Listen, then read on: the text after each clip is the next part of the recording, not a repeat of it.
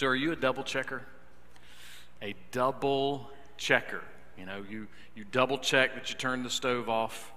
You double check that you turn your crimping iron off. You double check that the milk is turned in the refrigerator so that the expiration date faces outward. You know who you are. Come on now. Or when you get in the car, you get to the end of the driveway and you stop, you get out and go back and check to make sure that the deadbolt was really locked. You just give it a little double check. Well, I am a double checker. I am, and I get it honest. It's in my genes. It's in my DNA. I inherited it from my dad. I assume he inherited it from his dad. It's just a thing. We check. We are double checkers. But my favorite double checker in the world might be Adrian Martinez. Now, who in the world is Adrian Martinez? Well, Adrian Martinez was the guy who used to wear the Green Bay Packers cheesehead hat on his head in the old original commercial with Aaron Rodgers for State Farm on the discount double check. And the reason I love Adrian Martinez is because he's just some guy in the commercial. He's not even a featured character. At the very end of the commercial, he knocks on the window outside the State Farm office and says, "Rodgers, discount double check." That's it. That's his whole claim to fame. And I remember when I saw that commercial, I just died laughing. I was like, that guy got hired to do that. I would do that. I would be in that commercial just for that moment. I love it. Discount double check. Now, why did they have those commercials? Well, they had those commercials because it was an attempt to help you double check your insurance coverage to make sure you were getting all the discounts that you could get. In other words, they were trying to improve your coverage. Now, why do we have insurance coverage? Well, insurance is this financial coverage in case something happens, right? It's a backup plan, something to help us if there is an incident, an accident, or a loss. That's what insurance does. So what about your spiritual coverage? How's your spiritual coverage doing? If you were to take a double check of your spiritual coverage right now, how is your spiritual health? How's your spiritual attitude? How is your spiritual tone of voice? How's your spiritual activity? How is your spiritual input? We have a lot of input these days. How much are you inputting the things of God? And why should it matter?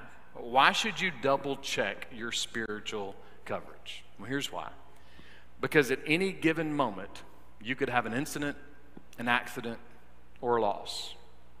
And just like your insurance coverage, spiritual coverage will help you see if that incident, that accident, or that loss is your fault or someone else's fault. But more than that, what it will do will also help you to see what the temporary or permanent issues may be.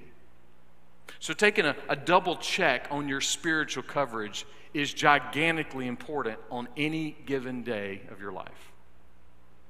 About 2,600 years ago, the people of Jerusalem did not take a double check on their spiritual coverage.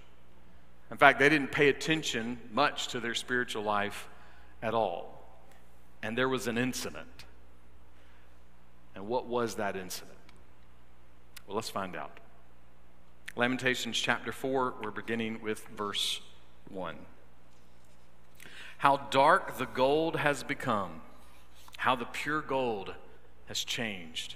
The sacred stones are poured out at the corner of every street. The precious sons of Zion weighed against fine gold.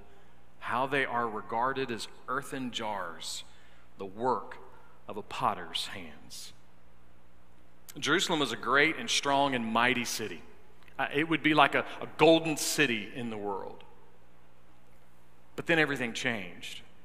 Around 586, the Babylonians came in, conquered Jerusalem, the city, and really the nation. And they went from a city of gold to a city of broken, shattered, scattered pottery. In the blink of an eye, everything changed. Now, 23 years before the Babylonians showed up, God told Jeremiah to take some of the church leaders outside town for a little chat. And he gave him a message that he wanted to give those folks in the church, all kind of different folks, pastors, elders, deacons, teachers, all kind of people, all kind of leaders. And they got outside of town, and God said, Jeremiah, I want you to take a pottery pot with you too, like a clay pot. I want you to take that with you outside of town. And then he gave him some more instructions. And so they're outside of town, and they're about to hear a message. And the reason that they had to hear this message was very important. The people were being very, very religious. They had a lot of religious activity, but they were not being repentant. And even their religious activity wasn't even about God. They casually worshiped God, but they had a lot of other idols. They had some idols that they brought in addition to worshiping God. And one of those idols actually was politics, and we'll see in a second a couple of other thoughts on their political idolatry. But they get outside of town, and Jeremiah gives them the message. And when he finishes the message, he followed out the next thing that God asked him to do. And God said, when you're done telling the people the message, I want you to take the clay pot and I want you to throw it on the ground and shatter it into pieces. Well, here was the message. The message was that justice and judgment was coming to the people. That God was sending his justice and his judgment on the church, on the city, on the country. He was sending justice that way. And it was, again, a gracious warning calling them to repent. And 23 years later, God kept his word because God keeps his word. Justice came. Judgment came. The city, the people, the country was shattered and scattered. God kept his word, and that's a good thing because God keeps his word when it comes to justice, but God also keeps his word when it comes to grace. And we definitely want the second one, right? We want him keeping his word with justice, and we want him keeping his word with grace and mercy and love and peace and patience and kindness and goodness. Simon Peter was writing to some Christians who were very confused about what was happening in their world. They were suffering a great deal. And this is what Peter wrote to him, 1 Peter chapter 1, verse 3. Blessed be the God and Father of our Lord Jesus Christ, who according to his great mercy has caused us to be born again to a living hope through the resurrection of Jesus Christ from the dead. The hope of Jesus Christ is not a fairy tale. The hope of Jesus Christ is a living hope. If we were to look around at our life, we will discover that we look for hope in a lot of places, right? We look for hope in parents and spouses and kids and preachers and presidents and teams and jobs and economies and governments and nations. We look for hope in a lot of different places, and that's not wrong. It's just that there's no living hope in all of those people and all of those things because they have a starting date and an ending date on earth. None of those people, none of those things I mentioned, none of them last forever. But the hope that comes from Jesus is completely different. It has no ending date. The hope that comes from Jesus is not gold that can get dusty and stolen and lose its value. The hope that comes from Jesus is not like a piece of clay pottery that can be dusty and stolen or shattered and scattered all over the place. No, the hope that comes from Jesus, the salvation that comes from Jesus, it is truth and it's alive. It's hope and it's alive. Why?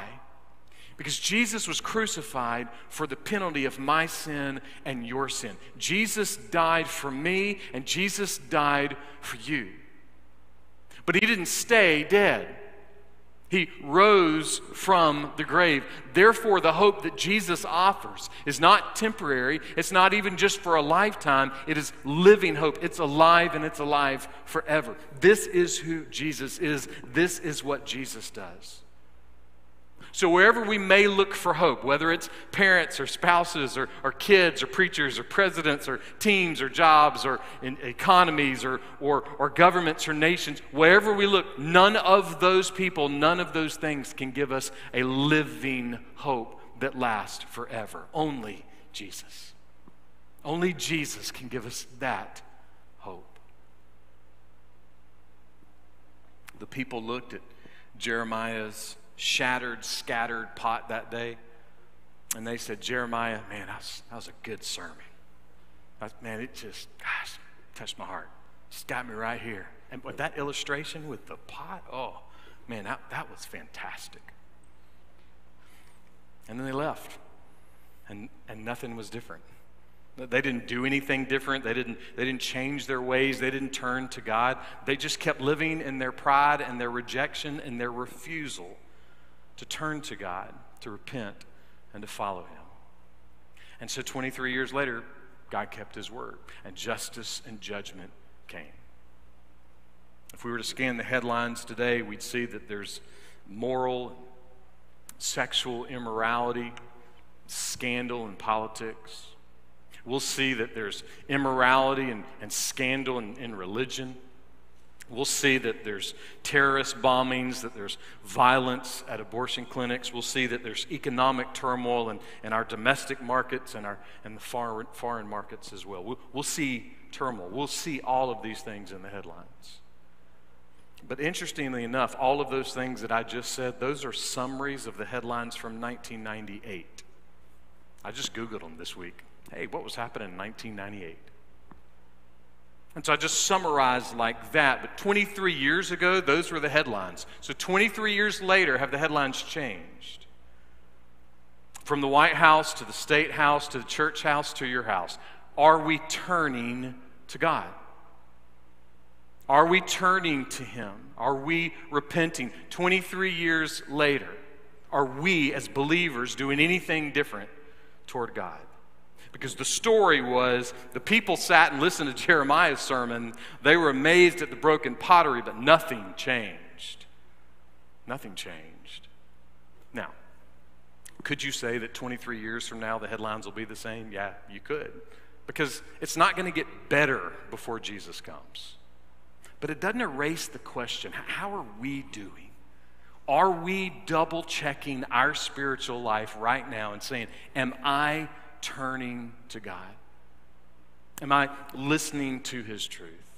Because what the people of Jerusalem did was they ignored God, and they partially were religious, but primarily they were self-centered.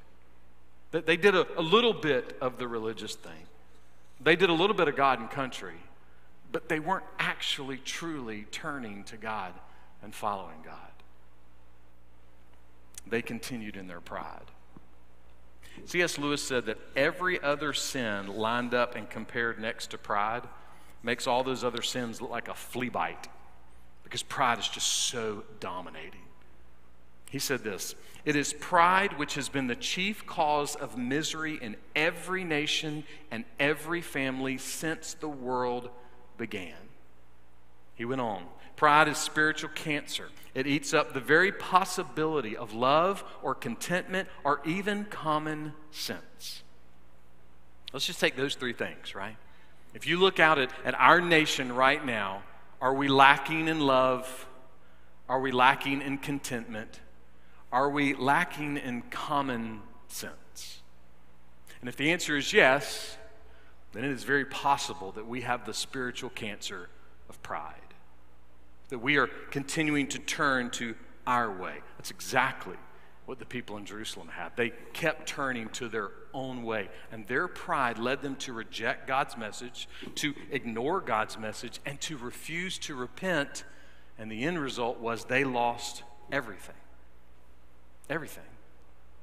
Lamentations 4 is a poem about them losing everything, reflecting on what happened in their lives, reflecting on the devastation that they faced. And when you lose everything, right? You don't have any food or shelter or money. And so in verses 3 through 6, the poem talks about this famine that the people were in. This famine that calls everybody from the blue collar to the billionaires to go from watching cooking shows to suddenly being homeless and starving. They had nothing. And then verses 7 and 8 of the poem, well, they turned things to the royals, the people who had political power. And those folks went from the great, pure white of fine living to being homeless, starving, dirty, desperate, and without anything. Why? Because God's people refuse to turn to God. Someone said that if we look closely, we will see that historically they were trying to make everything happen through political solutions. They were trying to make everything happen through political solutions instead of through spiritual solutions, and ultimately where that led them was homeless, desperate, and devastated. In fact, things were so bad in verse 9, the poet says this. He said, "It would be better for you to be killed quickly with a sword than for you to have to endure the famine that the people had to endure." That's pretty bad. Then in verse 10, he goes even farther. In verse 10, he says it's not just that the children were dying in the arms of their mothers, it's that mothers were actually taking the lives of their children. This is not stuff for a Hallmark card, right? But you know what? Neither is anything happening in the world today. And just to be clear, every time we go, this is the worst things have ever been in the world, that will never be true. I know we feel that way because this is when we're alive, but that'll never be true because it's always been the worst thing in the world, because that's what sin does. The things happening in the world are terrible. These things happening 2,600 years ago were terrible. And then in verse 11, we have this announcement. The Lord has accomplished his wrath. We're living in a time where there's a lot of people that are crying for justice for a lot of different things. And truth be told, a lot of those things need justice. There's a lot of cries for justice that need to be heard, need to be honored, need to be pursued. But we also must remember that perfect justice will never happen on this earth. Perfect justice can't be found here. Perfect justice can only be measured out by the one true Creator God. He's the only one who can do that. And according to God's truth, justice will be done. If you're nervous, if you're mad, if you're angry, if you're losing your mind, please understand, justice will be done. It may not be done right now, but it will be done. Now, someone may say, well, that's not fair. I don't like that. Justice will be done sometime later. I don't like that. This person's getting away with murder, or this person's getting away with whatever. I think it should happen right now. Well, here's how the math works in the economy of the universe, so to speak. When it comes to justice being done, let's just put a murderer in that, okay? Let's just say that the murderer is justly on this earth arrested and sentenced and put on death row, spend his life in jail, whatever the sentence may be, and all that happens. But in jail, that person repents and comes to Christ. That means that justice for their sin will be carried out through the cross of Jesus. That justice will be taken to the cross. But, as someone explained this math, let's look at it another way. The other way would be, let's say the person got off on a loophole, some little technicality, and justice wasn't served here on earth. Then according to the truth of God's word, that means that murderer will carry his justice with him to hell, and then he will experience justice, the terror of justice, forever and ever and ever. Now, someone might still say, I don't like that either. I still don't think that's fair. I think that they should get justice right here and right now, and if they don't, then I've got a problem with God. Well, I would graciously agree, you do have a problem with God, but maybe not the problem you think you have. See, the Apostle Paul said this. He said, the wages of sin is death. So what I deserve for my sin, what Dow Welsh deserves for my sin, is the exact same thing the murderer deserves. Whoever you hate in politics right now, Whoever you hate in the world right now, whoever you are mad at, angry at, or in a disagreement with, they deserve the exact same thing that you deserve for sin. And Paul says the wages of sin is death.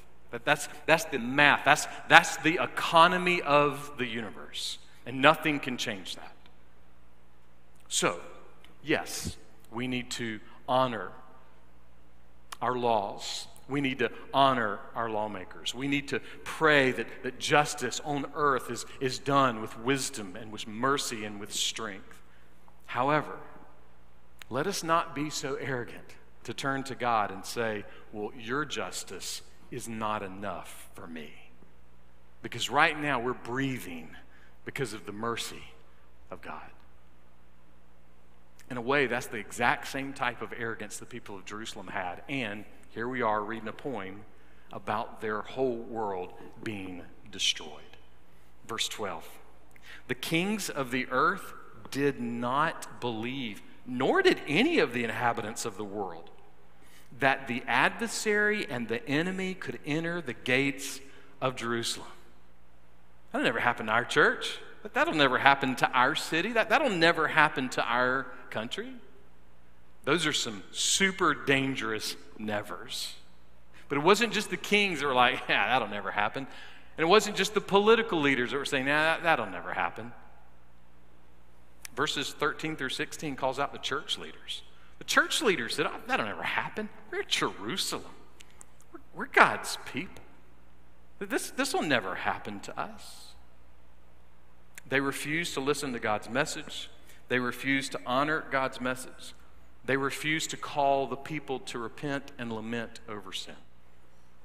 Now, what does it mean to lament? Well, the definition that we've been using from Mark Vroegop goes like this. To lament means you turn to God, you complain to God, you ask God, and you trust God. It is this movement toward God, this passionate movement toward God. But don't miss this.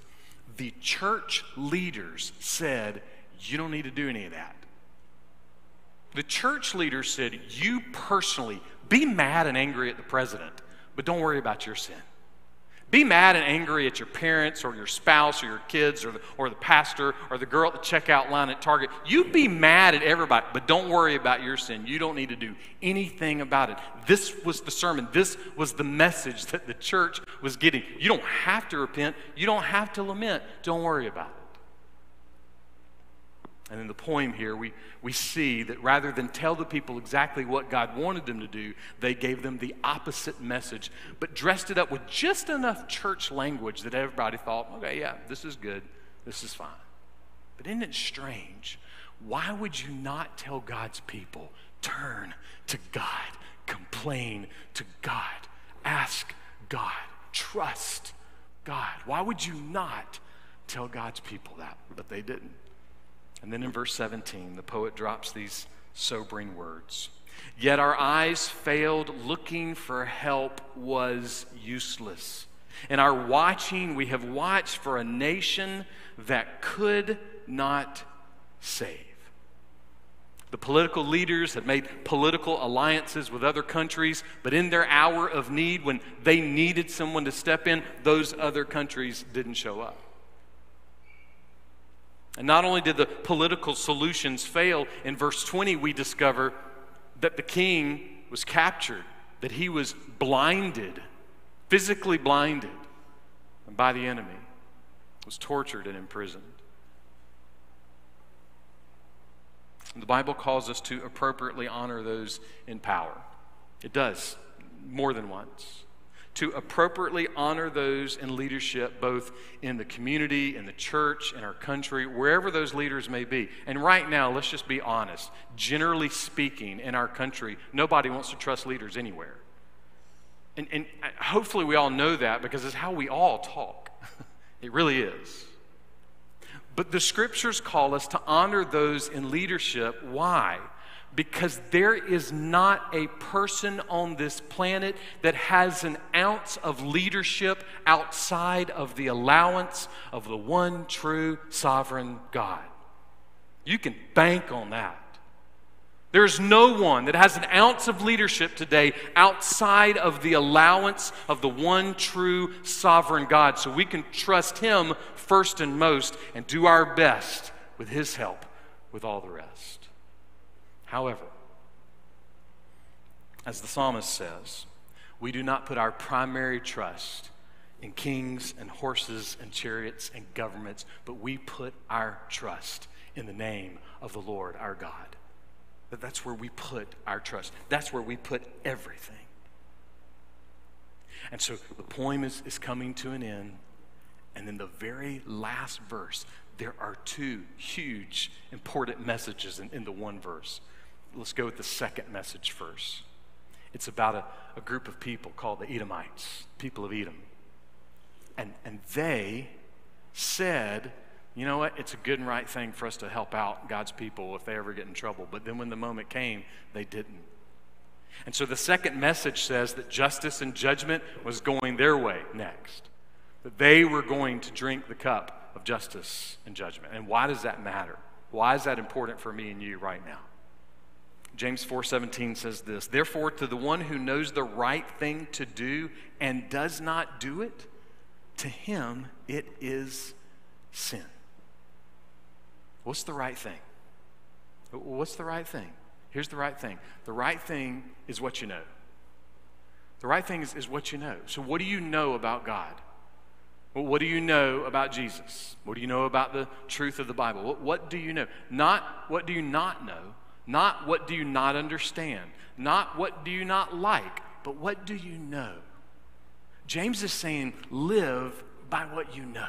Live according to what you know. When it comes to how you function in life, live by what you know, not by what you don't know. When you live by what you know, you can avoid what James says, sin.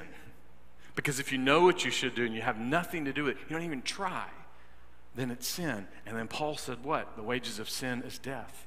But the gift of God is eternal life. So the people of Edom, they had a choice. They had an opportunity. They could have done, just like Jerusalem, a little double check on their spiritual coverage, but they didn't. They just checked out. And just like the people of Jerusalem, justice and judgment were coming their way. But there's another message in verse 22. Listen to it. The punishment of your iniquity has been completed. The mercy of God through judgment and justice was not going to be forever. Yes, the people were conquered. Yes, they were scattered and shattered in so many different ways. But 70 years later, they came home. Their devastation was real, but their pardon was real as well.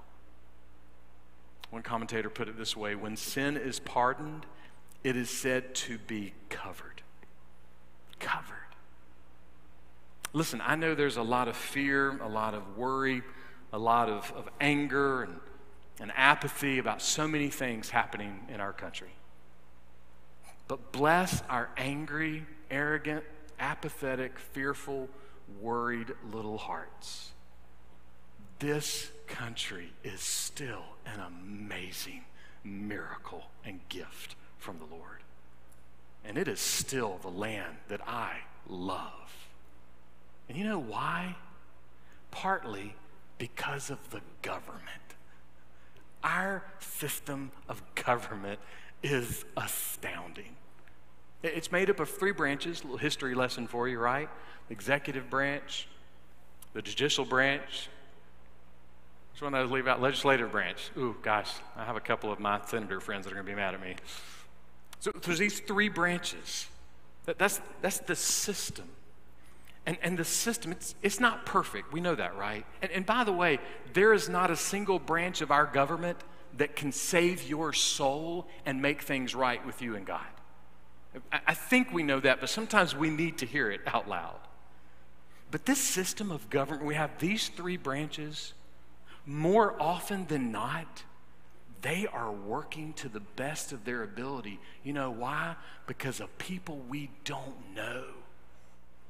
There are people in little offices in all three of these branches that just go to work and they do their job, and them doing their job makes a difference in our lives. Some of them might be members of your family. I have a friend of mine who has a family member who is in one of the most important offices in Washington, D.C., and he's doing an amazing job, and you'll never see him at a press conference behind a microphone. It'll never happen. At least if it has, I don't know anything about it. So why do I point that out? Just remember that whatever you hear at the press conference isn't always the truth. It isn't always the only thing that's going on. God is still shedding His grace on our country. He is still having mercy on our country. You know why? Because we're breathing. We're breathing. And you know why else He's shedding His mercy? Because His message has never changed. Repent, for the kingdom of heaven is near. Come to me, turn to me, complain to me, ask me, trust me. His message has never changed. You know, Jerusalem had three branches of government too: prophet, priest, king. And we find here in Lamentations 4 that all three branches had completely failed. Completely failed. Why? Because they refused to turn to God. That they refused to turn to God. And their government, just like our government, did not have the ability to completely and fully and finally and ultimately save. They couldn't do it. You know what's interesting about how Jesus is described in the New Testament? He's described as the prophet, the priest, and the king. It's just kind of cool. All the branches of government found in one person. And why are all of those things found in Jesus? Why is He referred as the prophet and the priest and the king? Here's why. Because Jesus, unlike anybody or anything else, Jesus has the power to fully and finally and ultimately save. It's who He is. Only Jesus has the ability to pardon and cover your sin with love and grace and mercy and salvation and satisfaction, and to cover it today and for all of eternity. Have you double-checked your spiritual coverage today? Someone said if someone is cavalier about their sin by saying, hey, I'm saved by grace, hey, I'm under the blood, if that's how somebody responds to their sin, it is very likely they're not saved, as the quote went. Why? Because if you've been pardoned, if you've been covered, then you will have a delightful desire, not perfect attendance, okay? But you'll have a delightful desire to live in and live out your pardon. You'll want to do that. Why? Because you've been covered. Completely covered. I saw a powerful sentence this week, and this is what it said: my sins, all of them, were covered by Jesus. My sins, all of them, were covered by Jesus. That's yours for a second. Can your heart say that right now? Can your mind say that right now?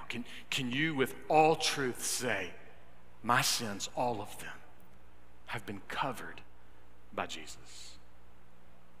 If you can, then there is one thing you have right now that will last you to infinity and beyond. And what is that? Well, dear Christian, you have been saved and redeemed and rescued and pardoned and covered, and therefore you have been given a living hope. A living hope. And nothing and no one can take that hope away. Own that just for a second. No show of hands. How many of you have a doctor's appointment this week? How many of you are going to the tax office this week? How many of you have to go to a lawyer this week? How many of you are dreading going to work or school tomorrow? How many of you have a huge project at the house that you would just love for it to disappear? Whatever it is, whatever moment you find yourself in this week, this truth will not change. The truth that you have sung and heard preached today and heard prayed, it will not change. If you've been pardoned, if you've been covered, then you have a living hope, and nothing can take your hope away. Nothing.